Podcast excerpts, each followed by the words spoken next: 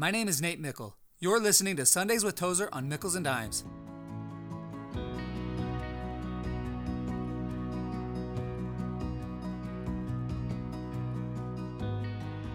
Justin Tozer is singular.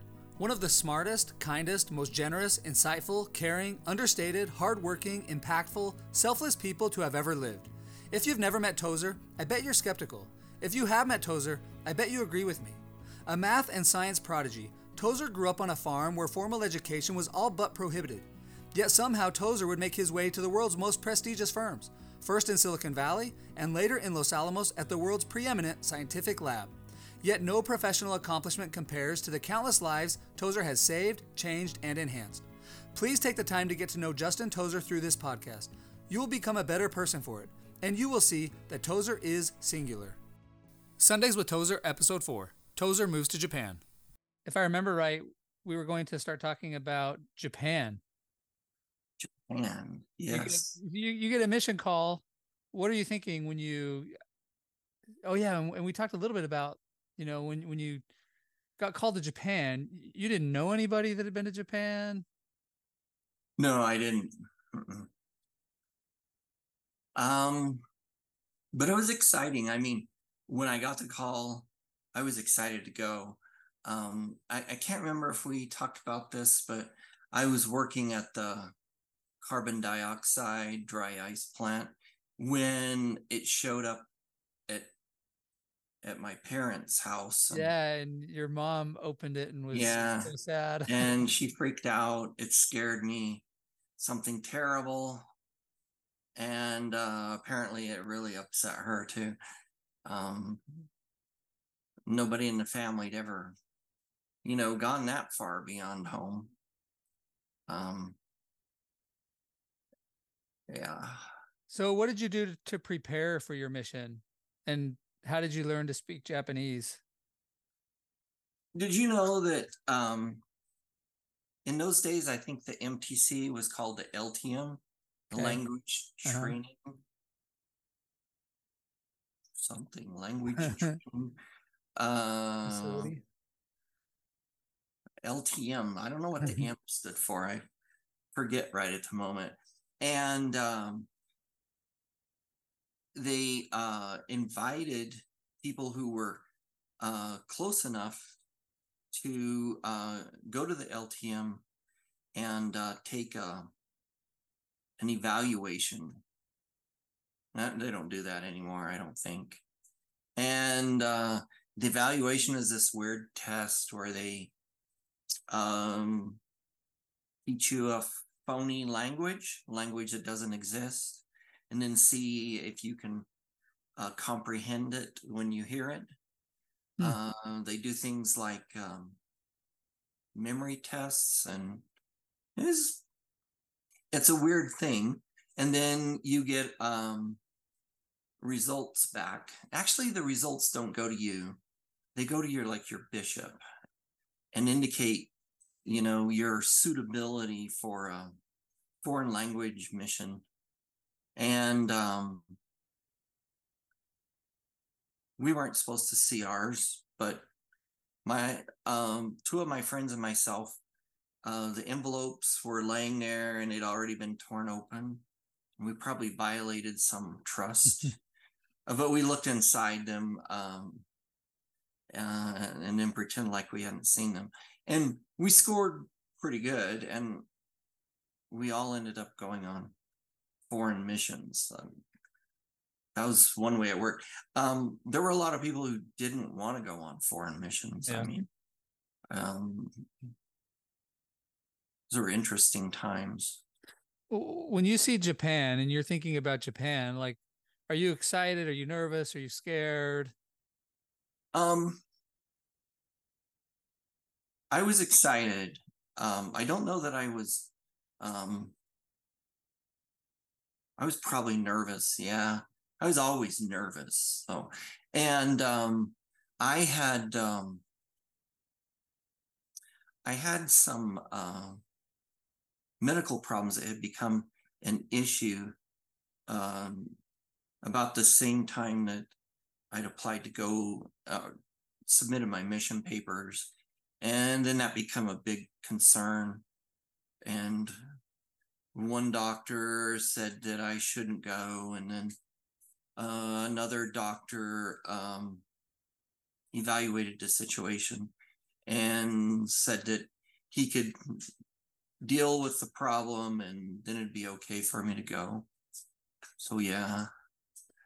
And uh, i don't know if you can see mommy's uh, sneaking in here No, I can't. mama do you want to come over here and say hi to nate Oh, hi, Nate. Hi, Joanne. How are you doing? Good. Great to chat with you, and, and thanks for letting me share a little bit of time with Justin on these. Oh, Monday that's afternoons. fine. It's so fun hearing stories from his childhood, and we're just getting to his mission, and, and then we'll get into where I knew him in Idaho. So it's just been so fun. I'll let you guys go. Well, thank you. Yeah. I just put those. I'll see. up. okay i'll see you in a bit Okay. so um japan um the mtc i felt like i had a fantastic group of um i forget what you call it um anyway our little group of 10 or 12 Mhm. elders and um i liked it um there became great controversy in the mtc amongst all of the japanese missionaries uh some uh trusted individuals who just come back from japan said that they were not using the um the the discussions that we were being asked to memorize in MTC. And it was like a top secret thing. And um, the uh, the people in our leadership change ch- chain uh, denied that that was the case.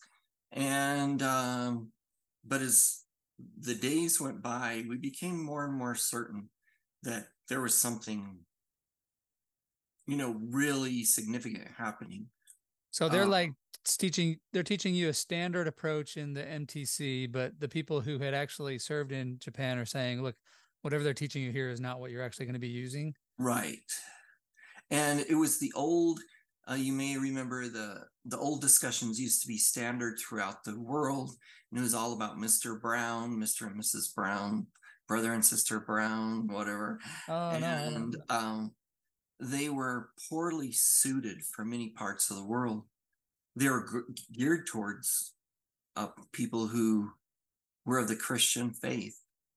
And you get into a country like Japan, Christianity, they don't know anything about Christianity, um, Buddhism, Shintoism, whatever. Um, your those lessons wouldn't have ever worked. But as soon as we got in Japan, we learned that that the rumors were right. Hmm. That there was a whole new set of discussions, unlike anything that we had been studying in MTC. And furthermore, um, they didn't want them taught as memorized word for word, like we'd been told, that they wanted them adapted to the individual, which is much like it is today. Yeah. Uh, matter of fact, th- that lesson plan is so much like how they teach nowadays. Um, and for me, the worst thing was, um, and I think for all of us new missionaries, was these new lesson plans were dis- discussions were so new, and they were put together by the Japanese um, people, and they were in um, in uh, they used kanji characters.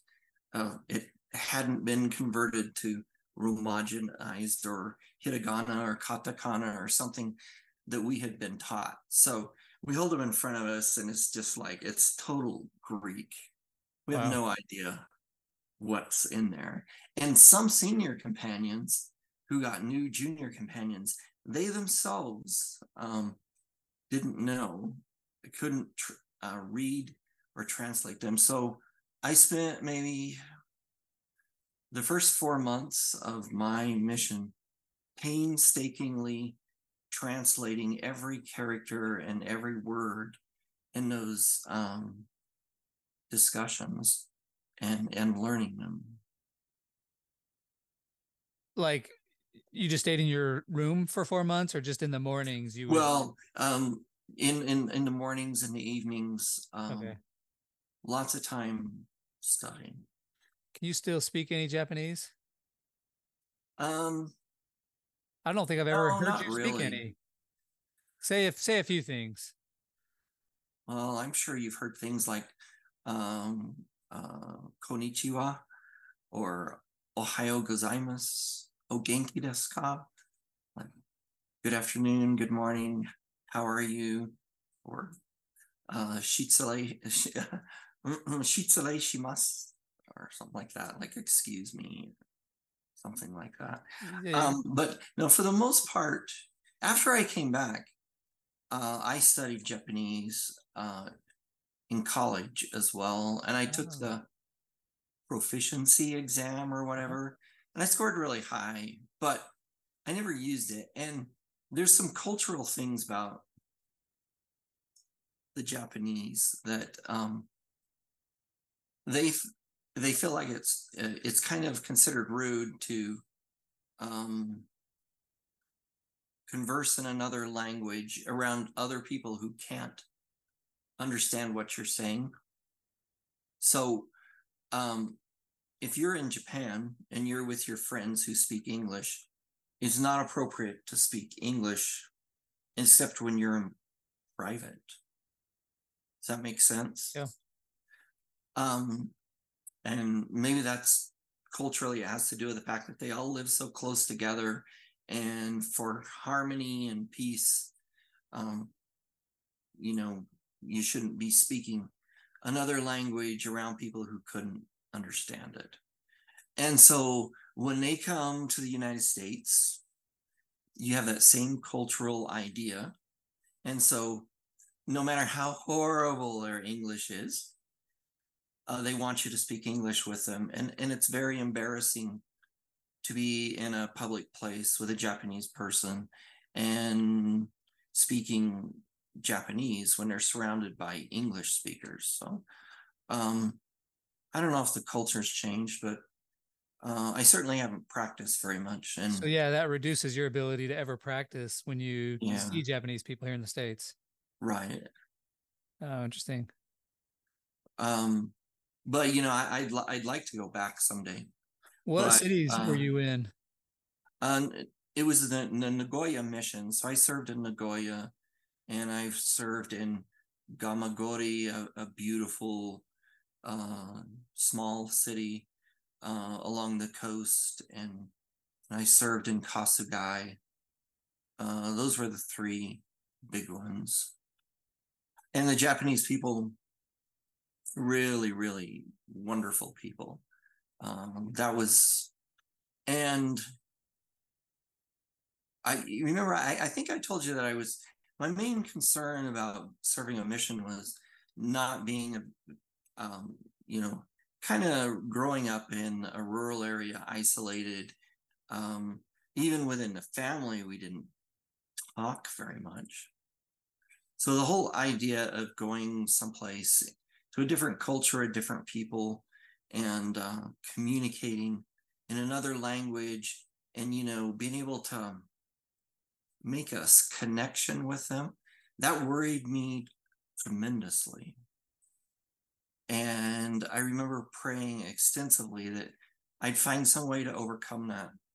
And it was interesting um, in japan people seem to feel more comfortable with me than they often did my much more capable companions. And I- i i don't really understand that.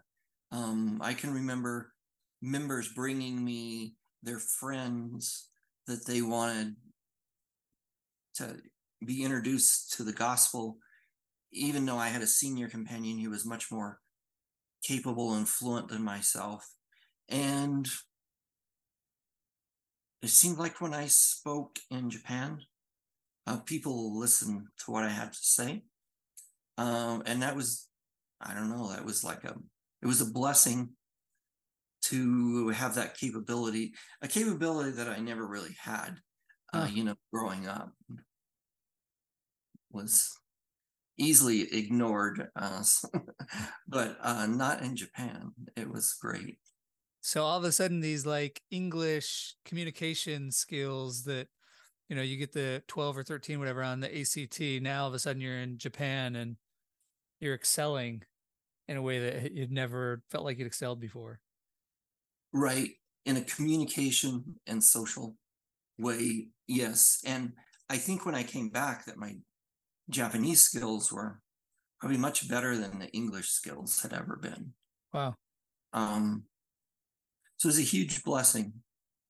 And um I remember even when I left my mission, uh, I remember the branch president bringing over a tape recorder and asking me to give a last message for them that they could play back in the future, you know. And it's like, are you serious?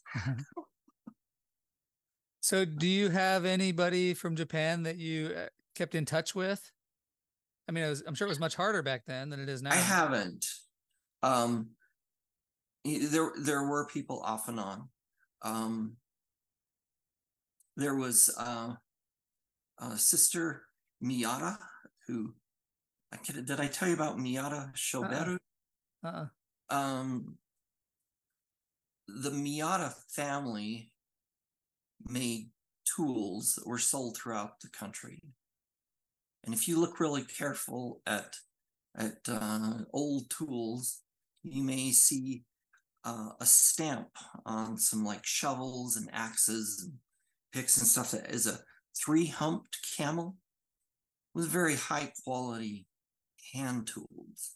And they're sold throughout the world. And um, uh, when I met Sister uh, um, Miyata, she was um, she was along in her years. I mean, she was a grandma, uh, an older lady, and she was the CEO of the Miyata Shovel Company, is what it was called.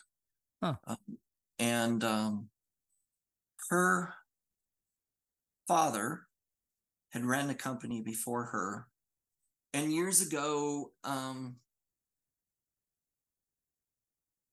there had been kind of an economic collapse in the United States.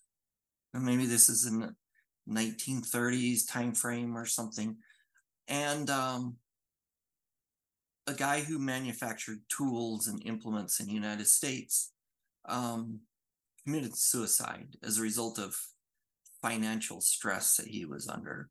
And when it came out in the press, it was attributed to, you know, the competition of uh, that was brought by Japan. And um, Sister Miyata's um, her father was devastated by that news. It hurt him terribly to think that that he was responsible for this man committing suicide. And so he made a decision that uh, he would never sell another of their company's tools in the United States. Wow. And um, I know all over my parents' place, you'd find uh, you know, these old rusty tools that had the three humped camels stamped on them. And that came from their factory. Oh, how cool. In uh in the city of Gama Gamagori. Um but uh uh Sister Miyata, she was a cool lady. She always had nice meals for the missionaries if they were sick. Uh, we were far away from the mission home uh, she would um, uh, make sure that they received medicine or food. She she's actually the one who um, I had a recurrence of my um, medical problem in Japan, and um, she arranged for the top hospital in that part of Japan, all English speaking doctors and nurses to um, to uh, take care of me and and get the problem fixed. Oh, cool. And, and I remember uh, the doctor when I met him there. He said, um, "We'll fix this problem. It'll never come back," and he was right. Oh, really? So they solved that problem. The the problem that you were having then is not related to some of the problems you're having today. I don't I don't think so. Um it was um I had um um I'd had a problem with my stomach and ulcers and and um I had been given higher and higher doses of some prescription medicine that I don't think they use anymore. And it had caused a problem with my uh, urinary tract and um, and the Japanese decided that they knew how to fix it better than than the doctors in the United States, and they just take care of it. And they were right. But yeah, and but uh, Sister Miyata, she do anything. Sometimes she didn't do the right thing. Um, I remember there was kind of a greedy missionary that complained to her that you know he was really short on finances and a lot of us were it wasn't a fixed amount that you were sent month per month in those days you the cost of your mission was based on the cost in that country and at the time i was there uh, inflation was just like going crazy in japan and the cost of the mission doubled it tripled um, and um, anyway, this missionary complained to her that uh, he was financially struggling. And so um, uh, she says, Well, I'll just give you money. And he said, Well, we're not supposed to take money. So she sent him a box of oranges and she padded the oranges with money. um, which is against the rules. So she didn't um, you know, she tried hard to solve problems, even if she had to bend the rules. And um, I remember um, land is super expensive in Japan, and she offered uh, the land for a temple site in Gamagori. Uh, still, there's not a temple there, but I suppose if the time ever comes they want one there, they might have the land to put it on. She was Christian. Um, not before she joined the church. Um, now, normally in Japan, um, her father would have had his oldest son take over the factory and his company, but all of his children were girls. And so um, it was his oldest daughter. And when she married, her husband would need to change his last name to hers because as the matriarch of the family and the company that's kind of how this that was a cultural custom in those days so did you learn much about buddhism shintoism confucianism um not that i remember but i do remember that um our mission president, both of my mission presidents were Japanese. So that's huge. And they had great respect for um, the Japanese people and their beliefs. And we were always taught that we teach, that we know and respect the good about their beliefs, and that we not be afraid to compliment someone on on the beautiful parts of their religious belief and um, christianity there were different groups in japan trying to convert people to christianity but um, they had almost no luck at all and i remember the biggest complaint um, you know they'd say oh you're christian no. They like, what do you guys do for your ancestors? I mean, you just forget about them. You teach all this stuff about baptism and you need this to go to heaven and stuff. What are you doing for your ancestors? So that was a big stumbling block because in their lives, the ancestors are a big deal, you know, and their history is well documented back thousands of years. Um, so the Church of Jesus Christ of Latter day Saints has a huge, a major advantage in Japan um, because we do care about their ancestors and uh, we do care about how um, people are uh, taking care of their minds and their bodies, which that's another thing that, you know, uh, some of the people that uh, follow Buddhism, you know, they don't understand our culture, how, you know, people don't care about. Um, whereas we have the word of wisdom, which they see that as a plus. Interesting. So the the ancestor angle was a kind of a talking point or an entrance into kind of their sympathies. Yes.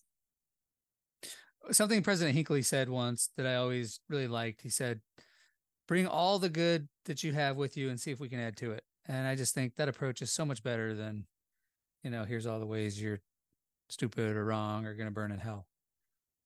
Yeah, you're never going to make an inroad with someone unless you appreciate them right where they're at at that point.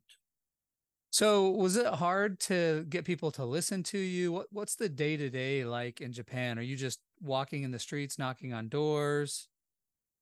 Well, for the first part of my mission, you knocked on doors and it was a family-centered message.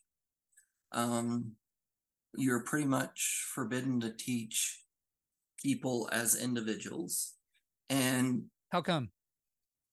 Um, as I said, it was so difficult for someone to become a member of the church as a Christian church uh, because often they would be ex- expelled by their family and and rejected by their relatives that if they joined by themselves that it, it would be a disaster you know?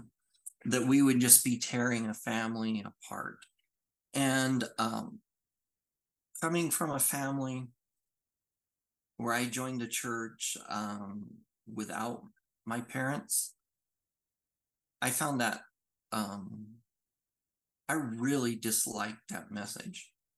So, about partway through my mission, um, we suddenly get instructions that now we will teach anybody, we'll even teach uh, minors, you know, 18 or younger, if they have parental approval.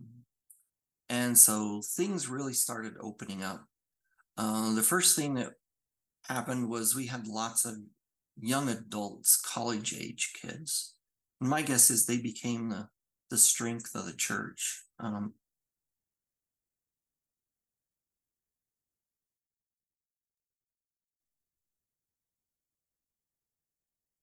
Are you getting sick? I don't think so until just now. I don't think I'm. So, did you have any success in terms of teaching people, people, you know, coming to church? We did. Um, now, success, maybe not like success, success stories that we would hear from you know, South America or Central America. Um, at the first part of my mission, um, it it wasn't uncommon for somebody to leave the mission field after two years and have only maybe uh, been a part of one or two baptisms. I mean, when your goal is you got to have the whole family unit, that's that's very tough. But after we changed, uh, then we didn't just go door to door. We did street contacting. We went to college dormitories, and um, I liked that. Um, I, I, I really did. And street contacting that was scary at first, but we also had uh, an an approach there where we just come up with some simple question. We had several different things, and we would ask them, and um, you know, for example, you might say, "Are are you interested in learning more about God?" and and and you're asking somebody on the street, and and people are busy and um, and they're going to work, they're going to school. Uh, Japanese people don't loiter or anything like that. So um, if they said no, we're just like, have a good day, you know, have a great day. If they started to say no, and sometimes they're trying to be really polite, and no takes like, you know, a minute, it's like, that's okay. You have a great day. And we'll talk to you some other time. And then that goes on for months. You know, you're working in the same area. You'll have people come up to you and like tap you on the um, could we talk for just a minute? it's like, you know, you guys left in such a big hurry. Um, but we don't we don't become a we try really hard. We tried really hard to never become a nuisance to anyone, you know. And then if we saw somebody who uh, you know, really quite forcefully told us no, we would try to remember them, you know, you know, motion to them, greet them, you know, do a little short bow to them as they go by. And um, also, um, grandmothers are revered in Japan. So uh, if we saw them uh, going down the sidewalk, we would do, you know, we bow all the way down and and they giggle and they'd laugh. They they love getting that respect, you know, in their old age. And um, I don't know, it was, they were fun people. I never saw any crime to speak of, mm. none at all. Um, and I think I've told you this story about the um, we didn't have cars. Our transportation was you used a bicycle or you went by foot or you went by subway, right? And often the areas where we proselyted were quite some distance from our apartment. And um, I had a new companion from Idaho, and um, he's having a really rough time emotionally, physically. Um, and um, uh, we'd walked a lot and um, and, and and at the time this happened we had bicycles and we were headed back home and we'd gotten trouble like three or four nights in a row for always being late. Every night you had a call in and you gave statistics and and we were always showing up late and the zone leaders were they were pretty frustrated with us and uh, so we were coming home one night and uh, on the way back home we had to cross the highway went across the river and there was this long bridge and we had to go across that bridge and as we we're crossing the bridge it's dark but in the distance we can see that there's somebody sitting by the river um, we can't tell anything about that person but culturally you know there's a red flag here uh, they don't go off by themselves in an isolated place like that and uh, something just said you know there's something wrong um, and i told myself we can't be late again tonight. We got yelled at last night. And then I felt like, no, we really need to stop and go down there. But it's a long ways down there. I mean, I'm in the distance. This this is just a speck of a person down there on the river.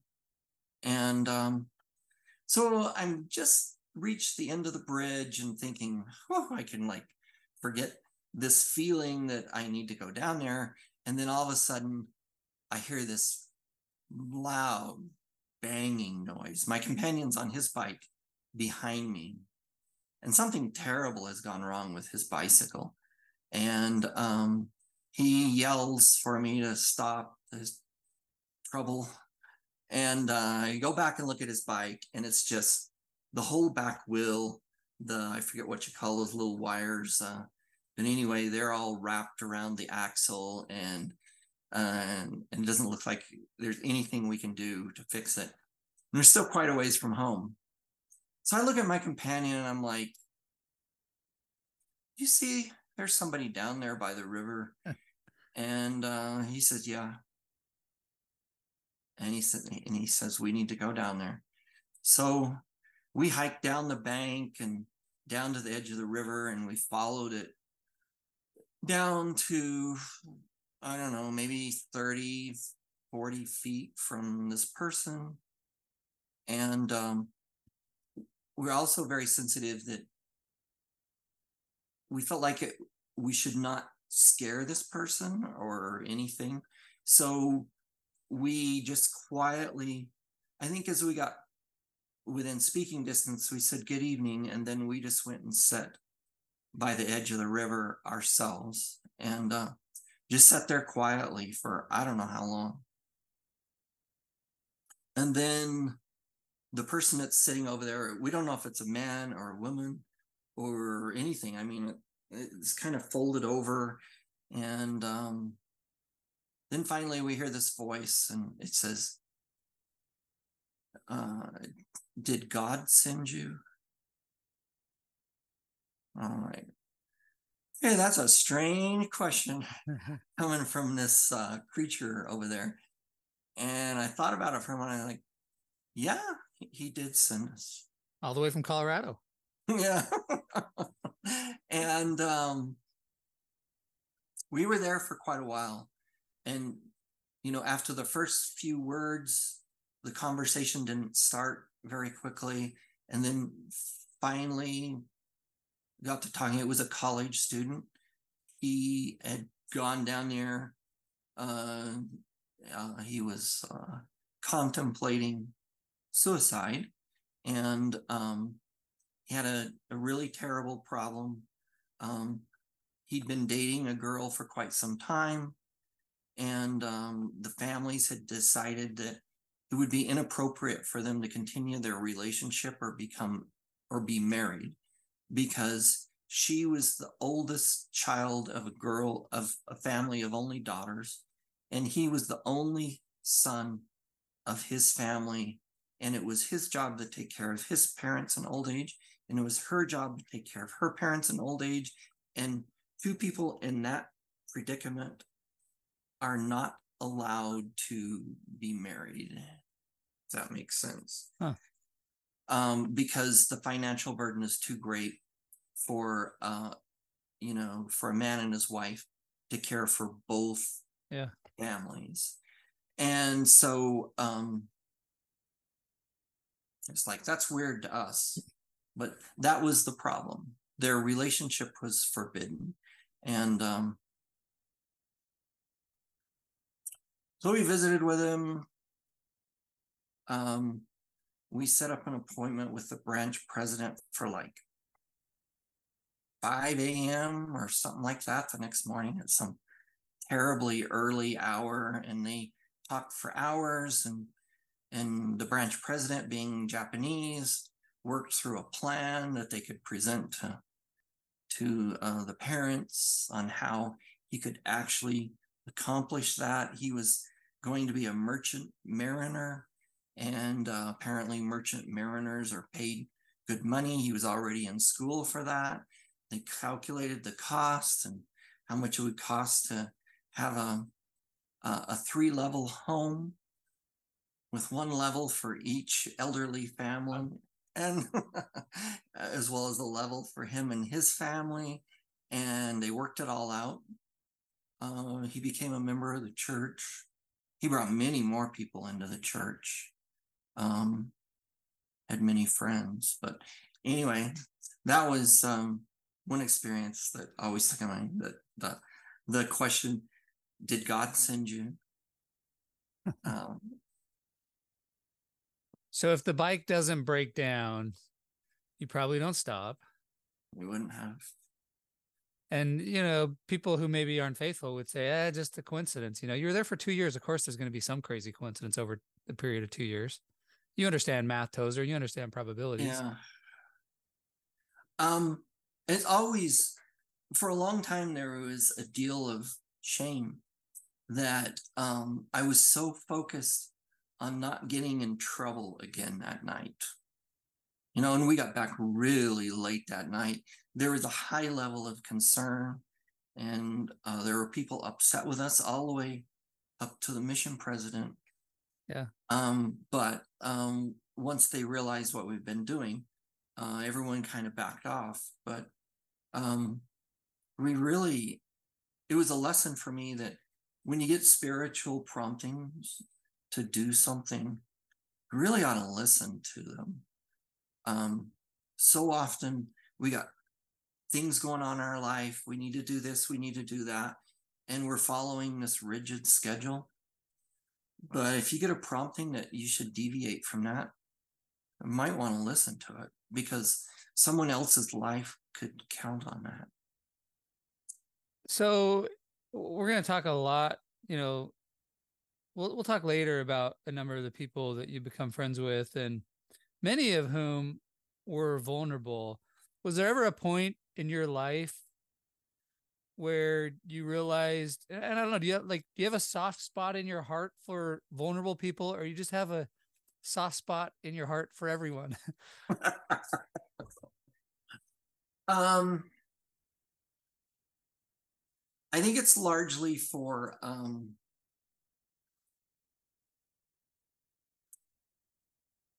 if I don't know how to say this. If you, as we get older,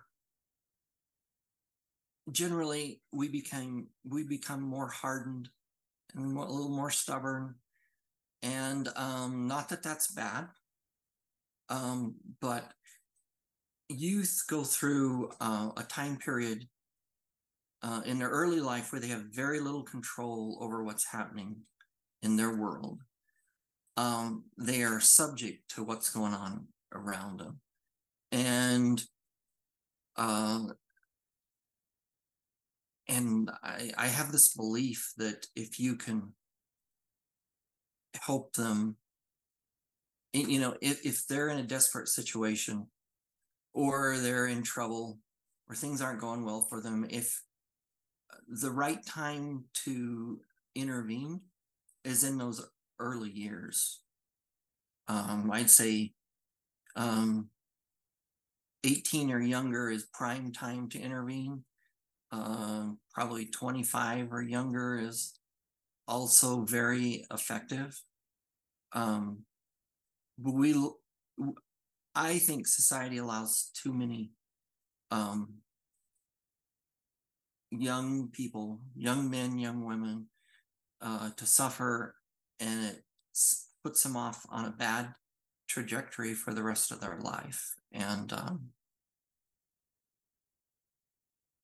we should try harder to get them off on the right path early on. Um, I don't know if that answers your question. Yeah, I think that actually does. Um, as I think back on kind of where you spent a lot of your time and where you currently spend a lot of your time is working with youth.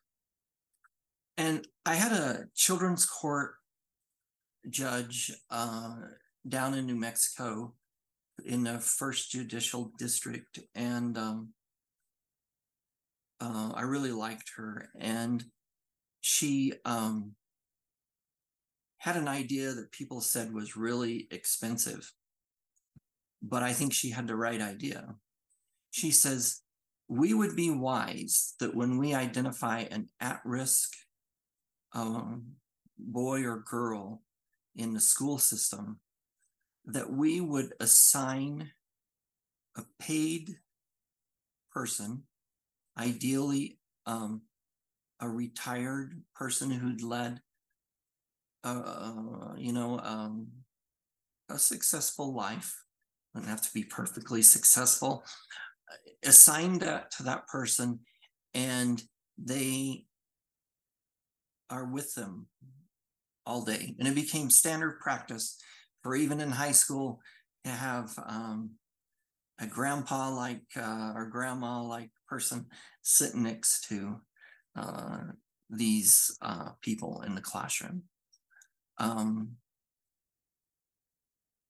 and uh, her thought that we need to invest now, she says, you can, she says, so many of these youth, they're headed off to uh, addiction, they're headed to prison.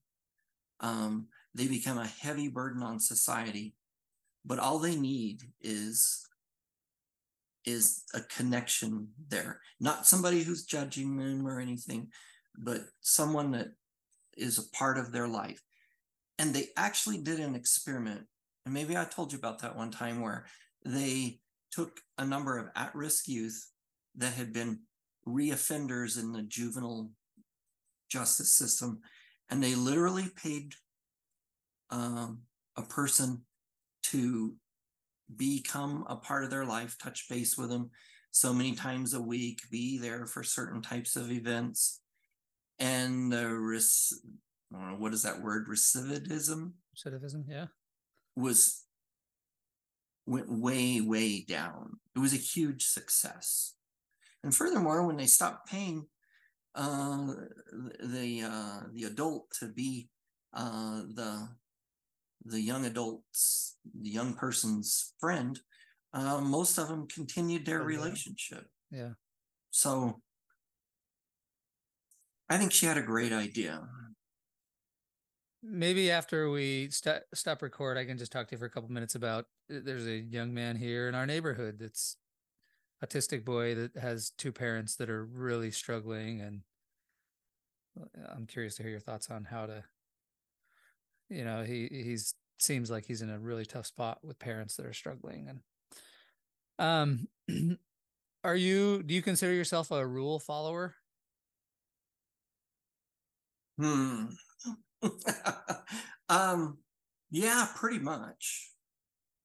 But uh, if I feel like something needs to be done, whether it's in science and engineering world or otherwise, um, I look for ways to um, circumvent the rules. For example, um, both at the Idaho National Laboratory and Los Alamos National Laboratory, at different points in time, I came up with an idea that I thought would solve some type of a um, a problem, and I'd be told uh, that we don't allow that technology uh, in the laboratory. That it's we see too many risks. We don't think it would work, and so I don't know if you remember, but both in Idaho and in New Mexico, I had um,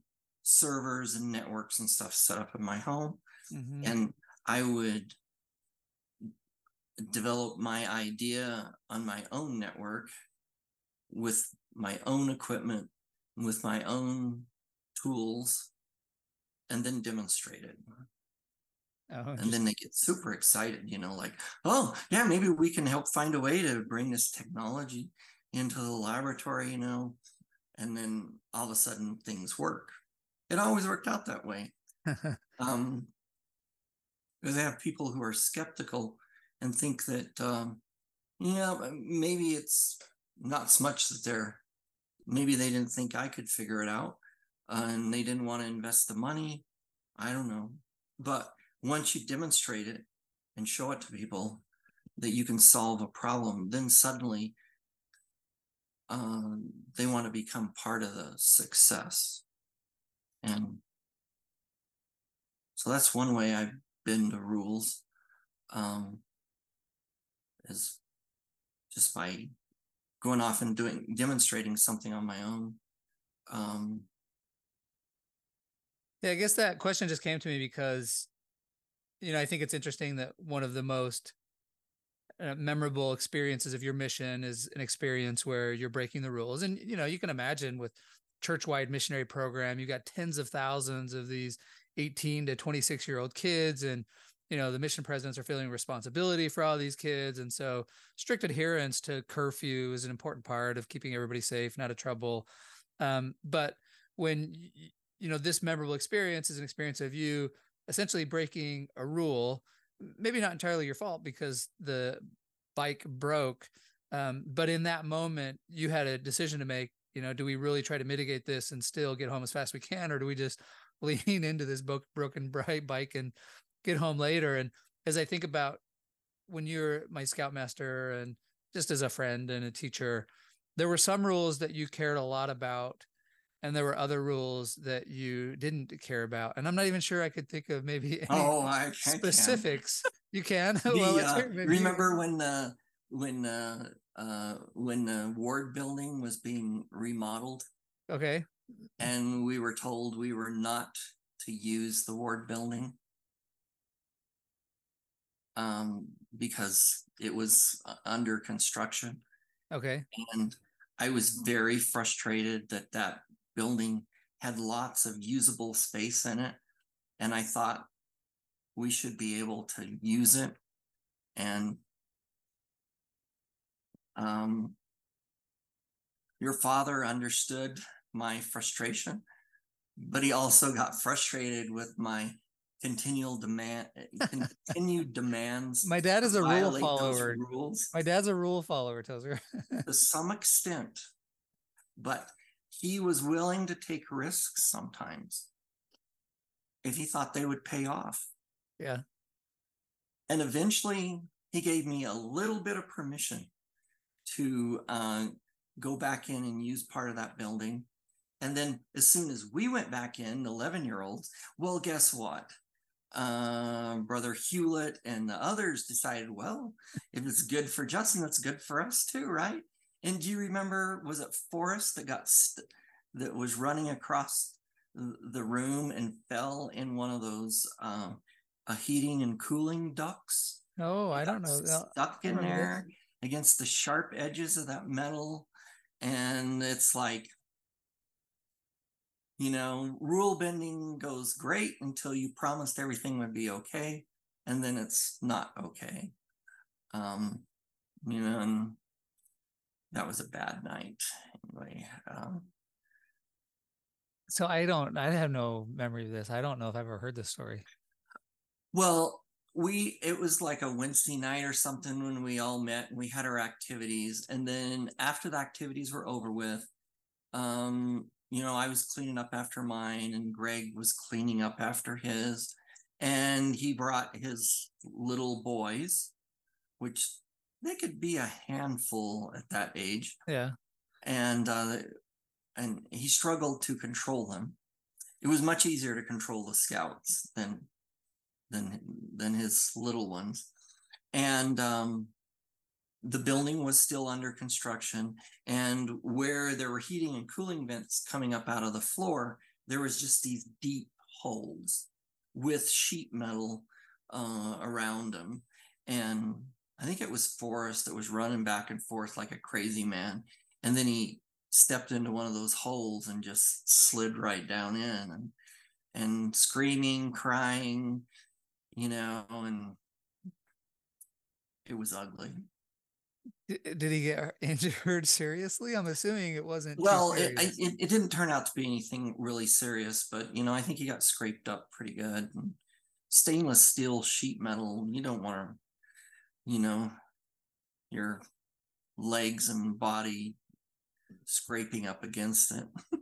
did my give did my dad give you explicit permission to re-enter the building, or was it more kind of some plausible deniability? It was kind of a soft permission. And you got to remember, he'd already told me no, and um, and you know we'd had scouts with eleven year olds in my apartment for a while, uh, and then I wanted to go back to the building, and and he said no, and I kept pushing, and eventually I got a little bit of, you know, kind of a soft no. And so we went back to the building. so that was your yes.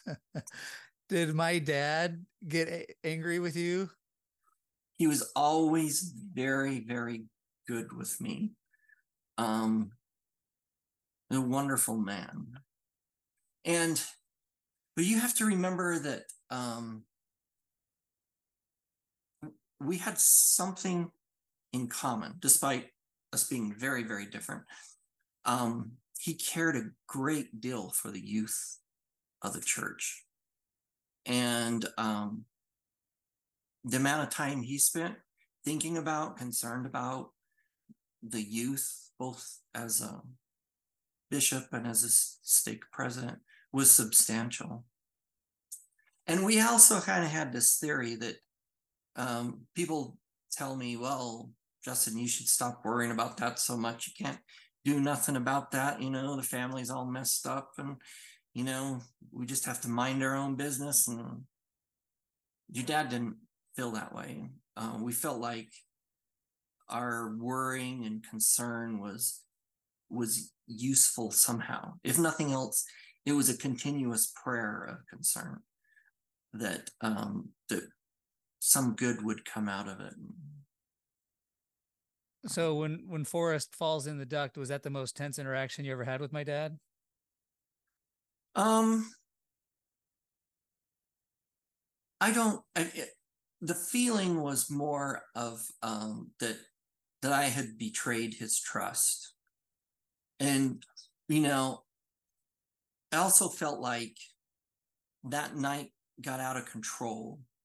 Other people saw that we were using the church building and and that we had this little window of permission and we had been briefed on the the dangers the hazards and what part of the building we would use and what was to be concerned about and then here marches in greg with you know and it was our troop was pretty good size you know?